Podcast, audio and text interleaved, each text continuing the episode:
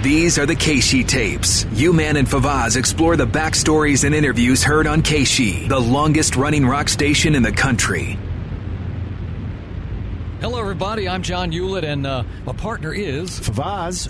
It's time for episode 35 of the KSHE tapes. We go back in time and we listen to interviews that either myself or Favazz did here at KSHE 95, and we analyze them and talk about them and, and play them back. And, and make fun of each other. Yes, and there's some of that going on too.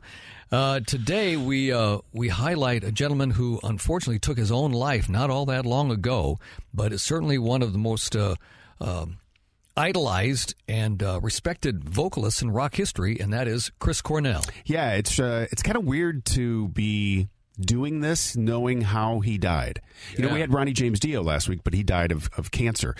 Here, Chris Cornell, you know, took his own life just a couple of years ago, and yeah. um, in a very violent way too. He hung himself. Yeah, he hung himself, and yeah. uh, it was just uh, it was really sad, you know, because he he was a great singer. He had a lot of friends in the business, mm-hmm. and um, you know, uh, the, I, have seen him at the pageant. Have you ever seen him live? Um, by himself? No, I don't sound, think I ever. I did. saw sound, I saw Soundgarden at a Lollapalooza in Kansas City back in the day, and mm-hmm. they were great. But I saw him at the pageant. I saw him at Pops a couple times. I think for this interview, he was coming in to promote his Pop show, mm-hmm. and um, you know he was still really, really good, and uh, and just, young too, man. Yeah, he just you know, he was one of those guys that, um, well, you'll hear it in the interview that I, I, just couldn't believe that he would come into a studio to do an interview. You yeah. know what that's like. I yeah, mean, yeah. big stars don't do that anymore because they don't have to. What time of the day was this? This was during my afternoon show. During, so, during the week, it was a weeknight uh, event. Yeah, yeah, yeah. Mm-hmm. And um, I was just uh, blown away. Well, j- just the fact that he was at Pops. Now, you know, I'm not running Pops down, but it doesn't have the best of images.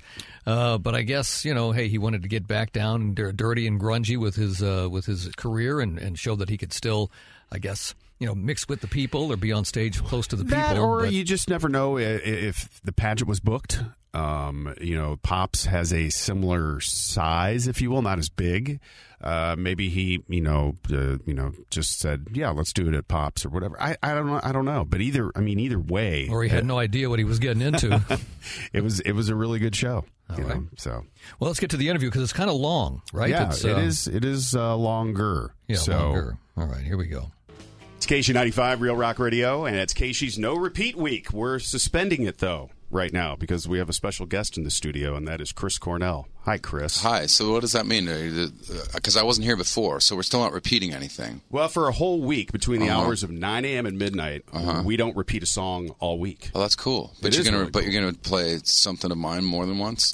Well, you figure if I play, well, I'm definitely going to play something off your new record. But if I play a Temple of the Dog tune that might right. come up in a couple days or right. something. I'm, I'm absolving myself. That's cool. Okay. Of any stupidity. You have the power of that. I, I can. I'm i like on, that. I'm on the air. So yeah. Well, Chris is playing at Pops tonight. First of all, I never thought you'd be in the studio with me, man. I really? I, I didn't think you did stuff like this. I what? really because you don't need to. Well, yeah, but the, you know, actually doing live radio is one of my favorite things to do. Is it really? Yeah, I love it. I always have. I don't know why. Huh. Um, what do you mean you don't know why? It's radio. it's fun. It, you know, part of it is that usually if you do a lot, especially if you do a live radio interview, you tend to like be talking to somebody that actually knows a little bit about music. Because if they didn't, they wouldn't have that job, and no one would trust them to be like on on the national airwaves. So that usually is part of it, right? Um, and uh, I don't know. It's uh, it's just something I've always kind of liked to do. But I mean, I've I've had enough. Well, actually, all I mean, I've been at KSHE for 18 years, and mm-hmm. and I mm-hmm. can't really say that I've had just maybe like one guy that was a real real jerk. That was Zakk Wylde actually. Was he? Uh-oh. Uh, yeah. Okay. So I do did you go there? Yes, I did go okay. there, and he, uh, Chris, wanted to know the story behind it. Okay. Yeah, and we used to be friends, and uh-huh. we just kind of changed, man, and uh, that was the only guy. Was he mean or something? Because I, yeah. I've I don't only talked to him once ever in my life, and he seemed really nice, but he, he was very chatty. Yeah, he was chatty. Uh, we were in his tour bus, and then mm-hmm. he he threatened to kill me after that. So how come? What'd you do? What'd you do? he knew. Yeah. Well, he did something. I it was at a time when Mike Piazza of uh-huh. the Mets was rumored to be gay. Uh-huh. Okay. Oh no, you went Okay. into some territory that I did, but I, I had I had been out with boy, and I've explained this so many times to, to his fans because they think that I, you know, I, I was uh-huh. trying to be a wise ass with him, Right. When I really wasn't. I mean, I knew the guy. I had been uh-huh. out with him the strip clubs. Every time mm-hmm. he came to town, we hung out and mm-hmm. drank, you know. But on that particular Ozzfest, or yeah, it was the Ozzfest tour. He was a little different, man. Hmm. Hey, And I- and we need to let people know that which I don't know what number episode it is. But It's there. It's there. The actual interview itself with Zakk Wylde when he went nuts and threatened to kill Favazz is, is a part of this search- series. Just search it in the KSHE tapes, and Yes. you'll find it. yeah. So let's Yeah. keep going. I sensed it right from the beginning. Really? And so I said, "Hey, man, what's that crap about your, your buddy Mike Piazza being engaged? You guys ever hook up?" And you know, I expected him to go, "Hey." Chris was like, "Ah, that's Yeah. probably not good." Yeah, you probably probably stepped in on that one. Yeah, whatever. F you. You know. Yeah. He got mad. Yeah, that's a that's you never know what, what kind of response you're going to get from that, especially from a, like a big bearded guy. That, Yeah, I was really scared. yeah, you never know. That's one of those things. That's one of those issues that you know some guys it doesn't bother them. Like for me, for example, I have no issue with that, and I don't care about you know, especially in the rock world, like gay rumors. Those are good things. Like if you're in the rock world, any kind of rumor that gets started about you, whether you do any kind of drugs, have any sort of weird lifestyle, are violent, are gay, whatever it might be, it all kind of helps in the end. It's an you know? attention getter. Yeah, people kind of want their rock stars to be eccentric and weird, and I mean, look what.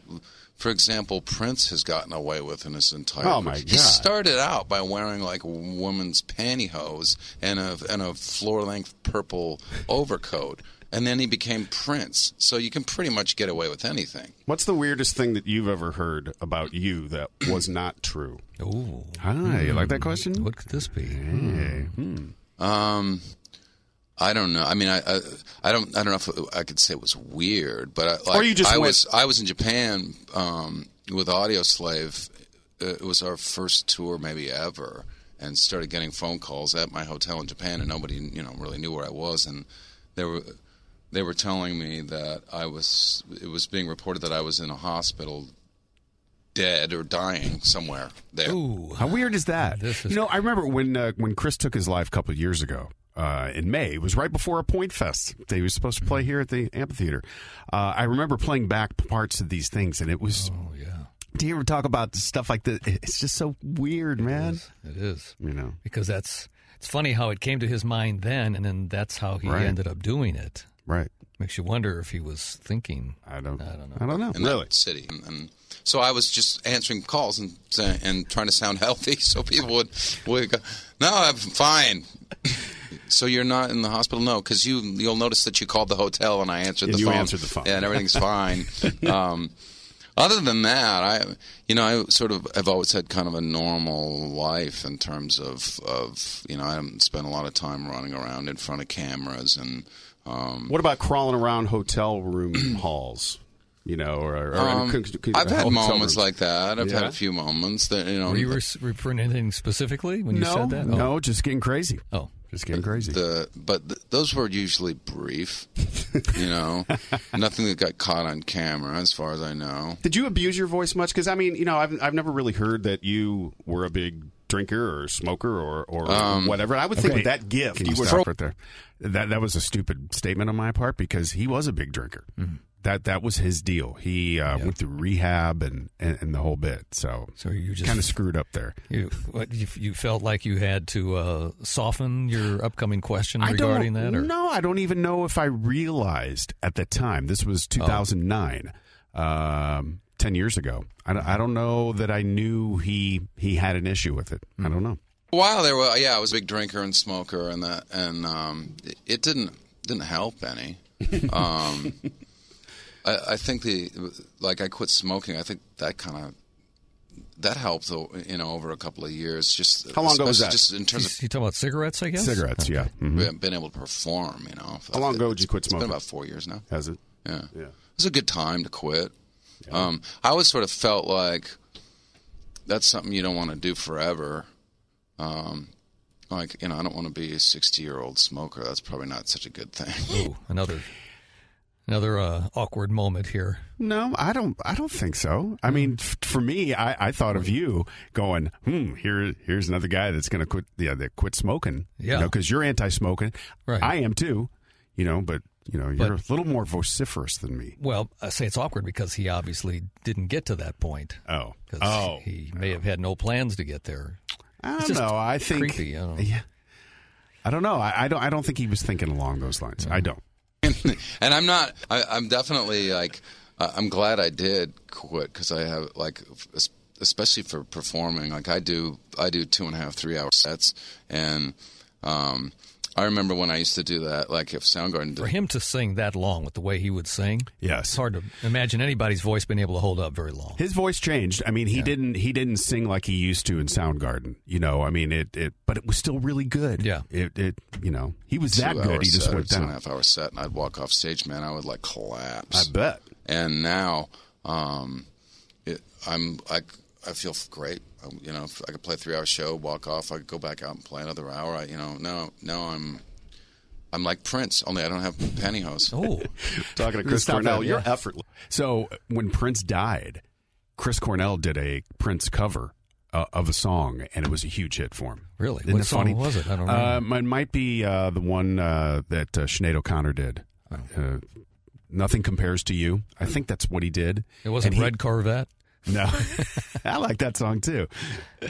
This man really on stage because you know You you just said we, we stepped on you there, but you said he, he, when he sings, he sounds effortless. It makes it look effortless. So that's Okay. that's why I wanted to interject there because that's where that's where you were going before I stepped on you. all those years that I dug Soundgarden, when I got Euphoria Morning, mm-hmm. and I listened to that record over and over, and I thought, man, you could sing anything. You could sing big band, you know, because there was it was such a different sounding record. And I remember you played at the American Theater in downtown St. Louis. It was right after the Rams won the Super Bowl, Right. And you played, and I'll never ever. I was standing right there, like off to the side in front there, and I'll just never forget you saying, "Hey."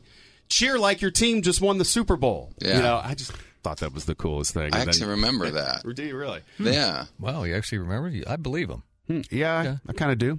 that was um, yeah, that was a really fun tour. That because that was my first uh, solo tour, and I had actually an amazing time. It, it wasn't that long of a tour, um, and and then I ended up be, being an Audioslave at that, and just sort of coming out of the blue. Right. But um, yeah, the, as a singer, but not just as a singer, as a fan of music, I've always had a, a pretty wide variety of tastes. Like you know, the, the band that kind of made me realize that music was important to me as a fan of music was the Beatles, and I was a little kid. Like All I right. Yeah, there I you like go, to hear Johnny. That. I Yeah. like to hear that. was very young. I was eight. Right. But, Um, you know, but, but, but did he sit on a couch with Paul McCartney? No, probably. uh, you should have asked him. No, uh, yeah, but you know, not not just to him, but uh, like Stone Temple Pilots too. I hear Beatles influence in Stone Temple Pilots music some of their all stuff. the Mhm. time. It's everywhere. And I know a lot of people in rock bands who had that m- sort of a moment, like um, Kiss is a band that created a lot of those moments, or The Clash, or you know where where someone's a teenager and they hear something and they're like, I want to do that, or they'll see it and they'll be like, I want to do that. Um, you know, Bono has that story. I saw that, I- or Bowie has that story too. You know, first I saw this band, I thought that's what I'm to do with my life. I didn't really have that because I was so young when I got into music. I just became sort of a music fan as that's what I did. I didn't play sports. I wasn't really into school. I was into that. And um, what ended up happening is I think as a singer and as a songwriter, um, as I became a guy in a band who's who becomes a singer. Um, I had a lot of influences, and what I was initially known for, which is Soundgarden, sort of we sort of had a focus. We knew sort of what the identity of that band was supposed to be, um, and I wrote and sort of sang in, and steered into that identity. But like uh, Temple of the Dog is a, is a great example of I had a whole bunch of songs that didn't fit that and needed to go somewhere. Um, and Were you ever vocally trained? I somewhere around the Superunknown period when we were on tour, I I started having voice problems, um, and I was playing guitar and singing, and, and, and it was you know a lot of songs that were really difficult on on either you know guitar or vocals. So you know I, I was starting to have problems um, we were really loud on stage, and I was using those microphones that were like more and more resistant, where you had to like have your face literally right in front of it to to Kinda like hear the- anything. Kind of like the ones And we use, John. I, would, I wouldn't do yeah, that. yeah, yeah. You got to be right on top of it. That, that's right. That's right. And we're speaking with this is Favazz interviewing Chris Cornell. Yeah. Uh, so And he's talking about, uh, you know, uh, playing. Wow, can you? That's that's your email. Can you close your email out? can I? Yeah, remember we did Oh, this oh, oh, before. yeah. So just go ahead and Yeah, just close it out. So he's talking about Soundgarden. And the only time that I saw them, like I said, was at Lollapalooza in Kansas City. And I kind of remember, I mean, he was, you know, he was a screamer back in the day anyway. He had that big, you know, ballsy voice and everything. And he, that was the way that it was that night too. So I'm not surprised to hear that he kind of lost it a little bit and he mm-hmm. had to take some training and, you know, it was But just kind of crazy. But his training came well into his career that was Yeah. already taken off. So Right. he didn't have any initial training to answer Right. your question, basically. yeah. Yeah. So I had this Stevie Wonder thing going on where my you know I'm, my face would be like half a foot from the mic most of the time, and I'm kind of moving around, and I started to lose my voice. So I solved the problem with just using an old school microphone, like just an old Shure 57, and that solved the problem. But um, but I did start taking some training then, and and it has helped a lot in terms of me being able to tour as much as I do because I like to tour a lot and I like to play long shows, and that has really helped a lot. I'm surprised. That, You know, when it comes to your voice, you, you do have to learn because we're in the business. I don't know about you, but I've I had uh, an issue an, an issue for a while there where uh, I'd have an acid reflux, and it was it was affecting my vocal cords, and I had kind of a little uh, a sore or something on my vocal cords. You learn how to eat correctly. You learn you know to prop yourself up uh, at night when you're sleeping. You learn uh, how important sleep is. You learn the different things can actually make your voice uh, feel better. And these guys have to learn it along the way too, or they're not going to make it. And it, it's sounds like more that's so exactly for, more more so Yeah. for them because Yeah. they're singers. Yeah. you know, we talk. right, right. You know, I know all those things too, and I don't do any of them. the length of your shows, man, because I, I saw you almost two and a half years ago at the pageant Mm-hmm. when you played, and you played for almost three hours. It seemed like, and Yeah. I was just I, I was blown away, dude. I mean, I only, I only thought Springsteen did sh- shows like that. You know, Well, um, there's there's a lot of material, and there's a lot like even now if, now now that I've got um, the new album Scream out, which doesn't really sound like anything else. Um, there's so much territory to cover musically. you do, man. and um, I just kind of feel like you know I want to get a, a little bit of everything in there, you know, and and there's a lot of different feels musically going on, and I just kind of want to get it all in there. What did you end up thinking of his uh, solo music there? Because I, I, I loved Soundgarden, and then those first two Audioslave albums I thought were really, Good. really And good. Temple of the Dog is, and is Temple a of the Dog, great record. Yes, but then after those two Audioslaves, I kind of moved on. I mentioned the one Euphoria Morning. That was his first solo record, and I absolutely loved it. And it was a different style and everything. Mm. And uh, went to see him, but then after that, everything else that he put out was just okay. Yeah. You know, and, and I can't say that I went out and sought his solo albums after Right. that. You know, it was just it was just okay stuff. So about this time of the inner of his life, things were starting to level out for him I professionally. think so. Yeah. Professionally. And then they, you know, when he took his own life, they were going back up because Soundgarden was back together. oh, mhm. You know. And also, I'll go off into these acoustic moments where I, I never have a set list for that. I just start playing songs, and Right. if people are shutting out, out songs, I'll kind of keep going, and then sometimes that can go on for a really long time, and I don't realize it.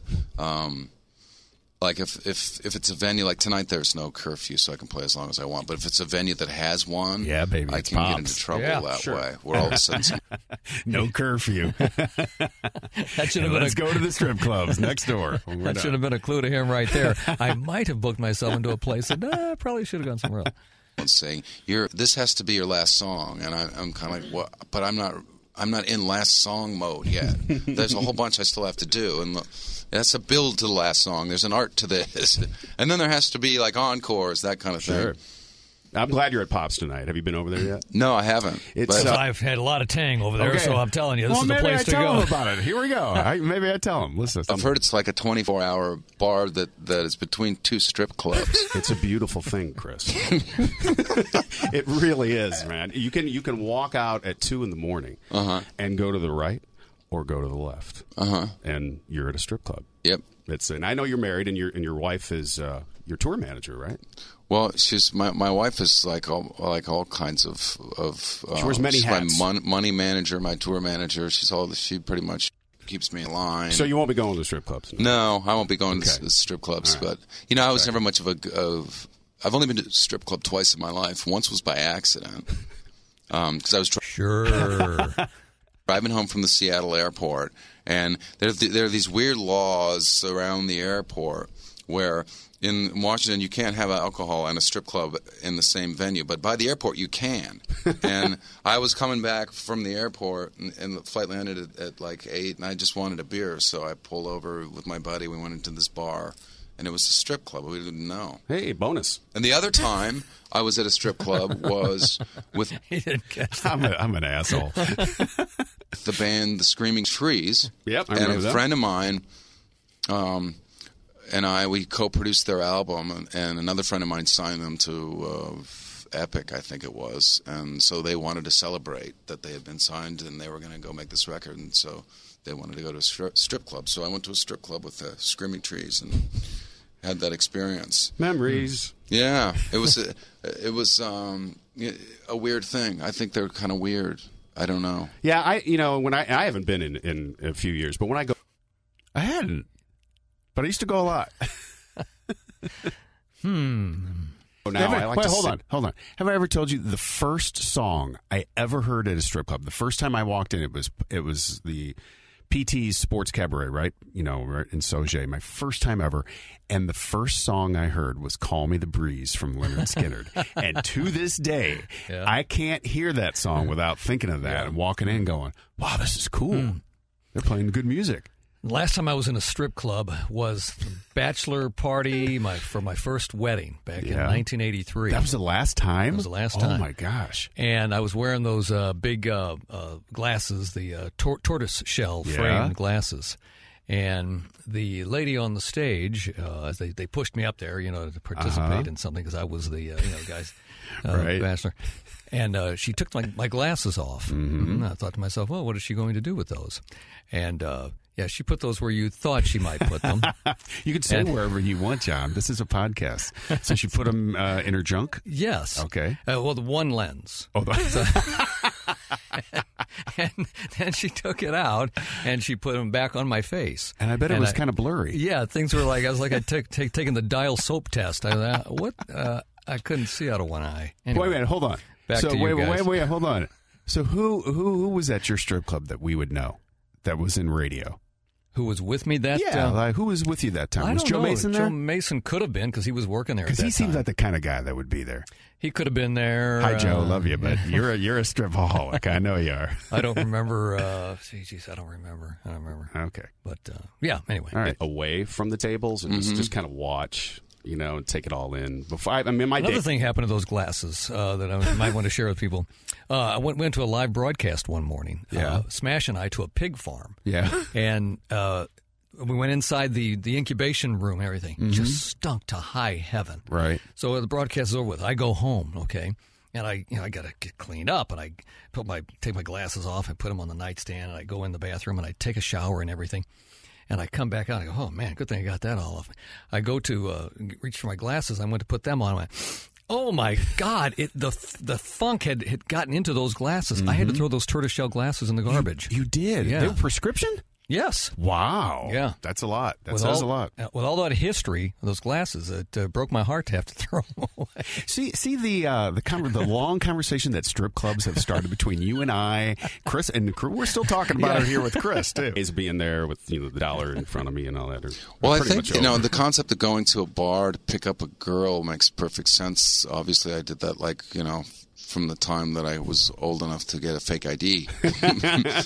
but but to to go to a strip club never really did make a lot of sense. Like that just seems like a, a way for trouble to get started. Yeah, yeah, you're right. hey, so uh, the new record is called Scream. Chris is playing tonight at Pops. He's got a great, great band, and um, I want to play a Temple of the Dog song first. Great. And then we'll play uh, Long Gone. But I want to play because I, I, really Temple of the Dog for me uh, one of the best records of the '90s, man. And Thank it, you. It came out at the perfect time, and I want to play Pushing Forward Back. Excellent. Here it is. It's KSHE95. It's KSHE95, Real Rock Radio, Temple of the Dog, Pushing Forward Back. The guy that wrote that song, sang that song, is right across from me. That's Chris Cornell. Hi. Hi. So you know you're a big rock star when uh, you know people come in. I have a lot of bands, but uh, everybody's been like, "Man, can I get a picture with them? Can mm-hmm. I do this? Can I do that?" Mm-hmm. You, have, you, have, a bodyguard with you. Was people they start trouble with you?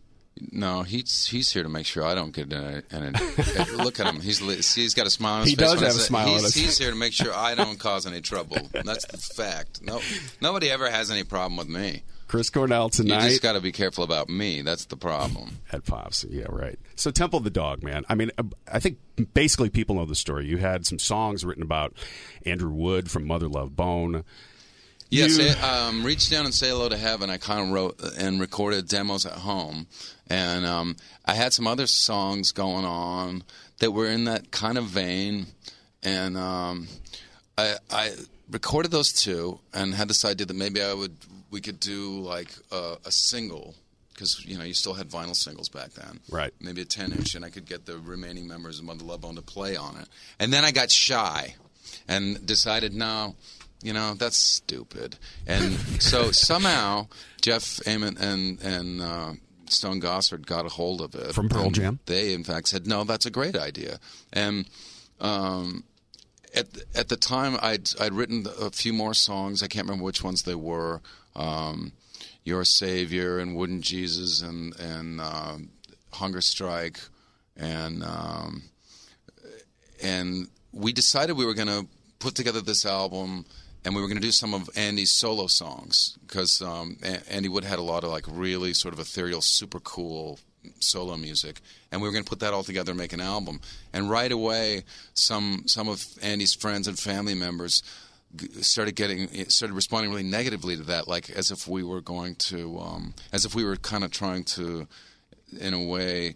Um, exploit his work. And what we were really trying to do was we were all suffering because we wanted people to know who he was and hear his music. Right.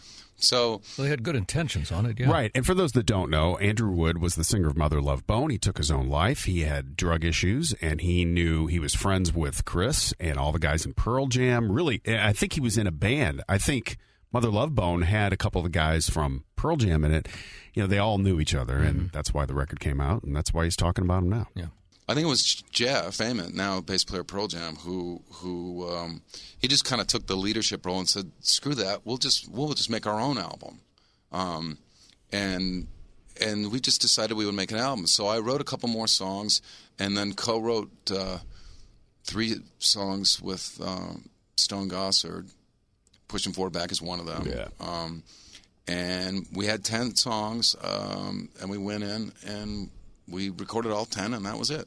Uh, in about how long did that take? Because that just seems like one it of those took 14 days all together god man and, and that includes mixed and everything. So uh, um, you know i think it was like two days of tracking the songs and then and then two days of, of vocals and then some uh, some mixing. And we had t- we only had two rehearsals. At that time soundgarden and pearl jam hadn't hit it big yet had well they? pearl jam wasn't was, was just forming at that time. Um, which is which is one of the reasons why the album was actually allowed to exist because uh, Matt and I were were in Soundgarden, of course, and and Mike McCready and and Stone and Jeff were not technically signed to a record deal. Mm-hmm. So we made the album, and it was allowed to be released on um, on A and M, hmm.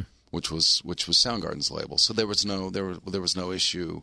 Uh, with you know guest appearances or who's what label is going to get the album. Like for example, when when uh, Audioslave became a band, um, the first album was on um, on Sony, and the and then the second album was on Interscope, and then the third album was on Sony again. and they did this back, and, which I don't really think was such That's a great weird. thing. That's, that's weird to go from one Yeah. label to the other for each Yeah, release. It's weird. And you know, right? You know, they had just done their first tour. They never toured behind this, right? First of all, it's one of the greatest collaborations ever. Tho- those guys, Mm-hmm. you know, who would end up being in Pearl Jam and, and Soundgarden, whatever.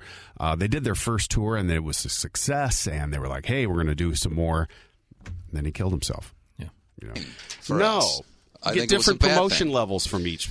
Well, you get like too, a, a, a group of people that are sort of invested in what it is that you do, and you meet them all, and that's your crew, and you're going out and you're, you know, you're you're presenting this album together, and then the second album comes out, and it's all different people, and um, it, yeah, it didn't. I, I don't think that was the best thing f- for for us. So fortunately, with Temple of the Dog, it didn't happen, um, and they, Pearl Jam was just forming. Eddie, Eddie had just kind of shown up in Seattle and was starting to work on songwriting with them, and he was at the second Temple rehearsal, which is how he ended up on um, Hunger Strike because I didn't.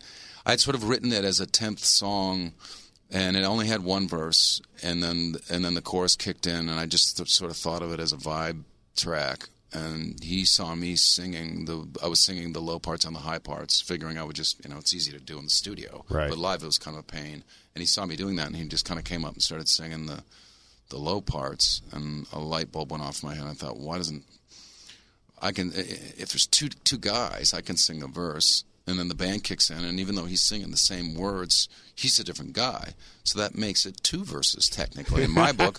And if you got two verses and and some choruses, that's like a whole song. And and then somehow, you know, when that what what I sort of interpreted as a kind of deep album track became the one that people gravitated toward as a single and it was the only real single on the album we made a video for you know real cheap and and um that was it you know Fond memories, Yeah. of that whole thing. well that was really great uh, for this reason we Can you stop you it for know, a second, John? Yeah. So that was the first time Eddie Vedder ever heard his voice recorded in song on a record. Was that song, That song, Hunger Strike? Hunger Strike. Yeah. So Pearl Jam was so fresh; they hadn't even laid down Yeah. anything yet, and and that was that was it right there. I wonder if he was just uh, saying, "I'll just give this a try, see how it works." I don't know. Like helping himself. You know, they ended up being really good friends too. Yeah. You know. Yeah. This happens to people, but not everybody. We we lost someone who was really a, like a great friend of ours, and who also was someone who really inspired us all as musicians.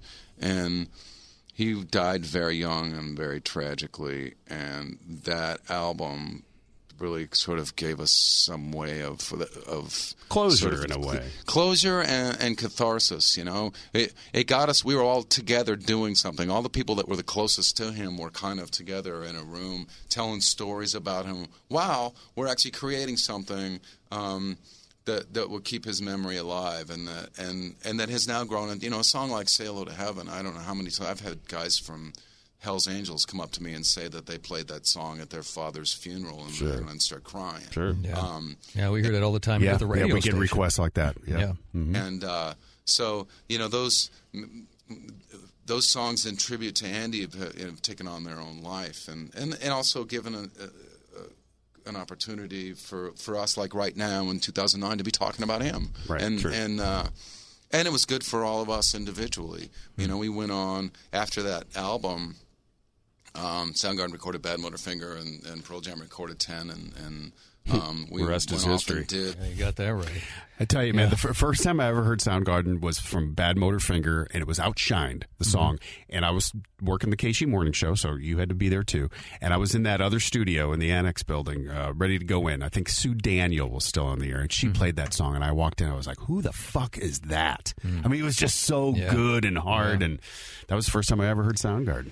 Yeah, that was an exciting period of time for rock music, which was Sure starting to find man. uh, lose its way. It was starting to lose its way, and that whole Seattle grunge sound thing saved us for, for quite a period of time there, and refreshed the whole brand of rock music there. And, those, Exactly. and these guys, and this guy right here, was at the foreground. Big part of it. Yeah, a lot of stuff, and we had that one little moment where we were making an album for no reason other than to make the album. You know, there was no pressure on us for any reason. There were no expectations of it.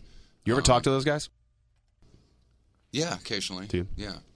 Um, Chris is playing at Pops tonight, and uh, I want to get to the new record, Scream. Uh, we're going to play a song called Long Gone that has uh, been mixed by Howard Benson, who has done anybody that's anybody in the business as far as mixing and things like that. But this, are, are you tired of defending your record? Because um, you did it with Timbaland, who's very popular in the pop, uh, hip hop circuit. You know, I've read enough yeah. articles about it. I'm not going to ask you about it. People know what it is. Are you tired of talking? Well, you know, it? in the in the in the world of of straight up rock and roll, there are people he had who this uh, he had this uh, this uh, rapper guy Timbaland. Yeah, uh, yeah. Produced the album, and there was some negativity. Yeah, he took a lot of crap for it. Yeah, yeah. Hmm. Who get it and people who don't get it, and and that's sort of simple. You know, there's no defending it. It's not like I'm trying to get someone who only likes guitar rock to um, to change their uh, their taste. That's right. that's not. Uh, that's not my mission here. Um, you know, in, in, terms of making the album, for me, it was very much. It was very similar to doing something like Temple of the Dog or Audioslave. It was like I don't know what the result is going to be. It's different than what I'm used to doing, um, and now seems like a great time to go and experiment with something different and have fun and make a make an album that doesn't sound like anything else I've ever done. You've and, earned the right, and that's what I did here. Do you and, think he's he accomplished that? I think he did. Yeah. I mean, at that point, you're like, I want to do something different. I'm, you know, he was only the singer of Soundgarden and Audio yeah. Slave, and you know, he he could pretty much do whatever he wanted to at that time. You know, it's a the a lot of a lot of people really love it, and and so it's you know, obviously it's sort of turned some people off that are hardcore rock fans. Um, and I'm, you know, I don't judge them for that either. I totally get it. It's right. like, you know, there are a lot of there are a lot of records that I hate that were made by people who are who I'm a huge fan of. You know, it's just it just depends on on what you like or don't like. But one, one thing I do think about this album is that.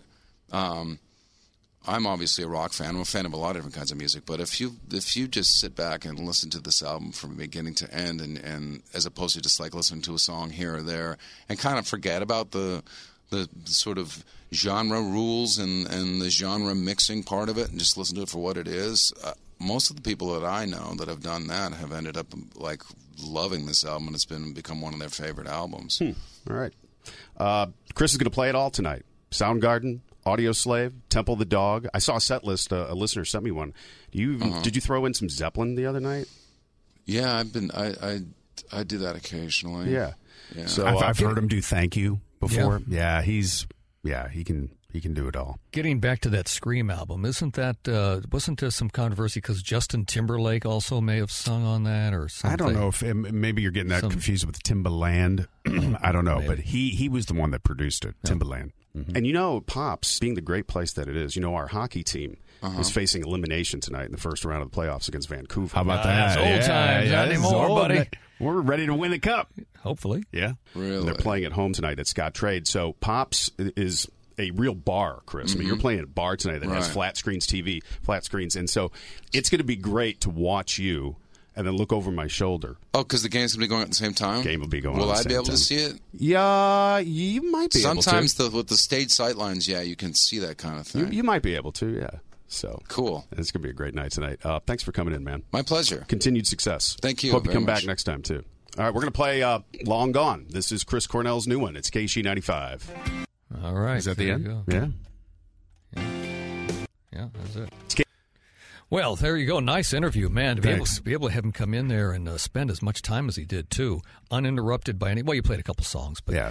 But uh, wow, for him to really want to give of himself that much, he really did. It, it was yeah. He could have, like you say, he didn't have to be there at all. Period. And then he shows up and he and he just you know just throws it all out there. Took a picture with him too, and and that's one of my most prized possessions. And probably pull it up here, uh, post it again. I, I don't know. It was uh, you know back when I moved out my, when I moved out, I was 26 years old, and the the records that I listened to all the time was Superunknown mm-hmm. and Ten from Pearl Jam. And so, it, you know, f- to then years later, to have yeah. him, you know, more 15 years later, come on my show and be the kind of guy that he was was just really, really neat. Yeah, yeah. yeah. To, to be around people that you never thought in your life you'd ever meet. Right. You know?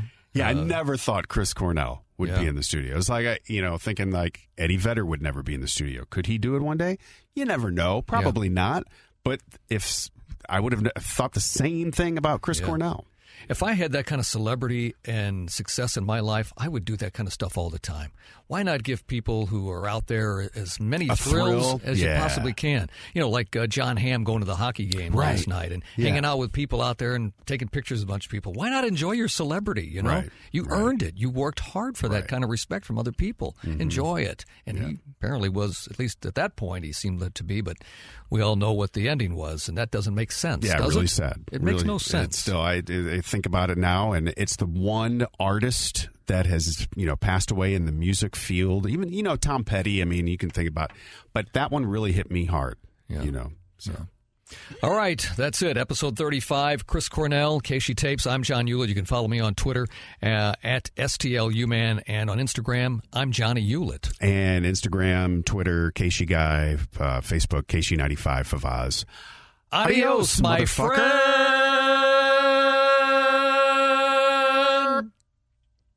That's pretty good. That was beautiful. The KSHE tapes with U-Man, and Favazz. For more on the history of KSHE, go to KSHE95.com or the KSHE mobile app.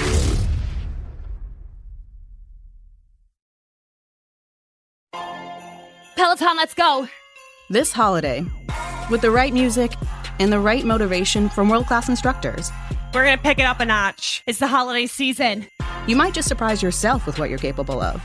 Work out to thousands of live and on demand classes, from running to cycling to yoga. Try Peloton risk free with a 30 day home trial. New members only, not available in remote locations. See additional terms at onepeloton.com slash home dash trial. Peloton, motivation that moves you.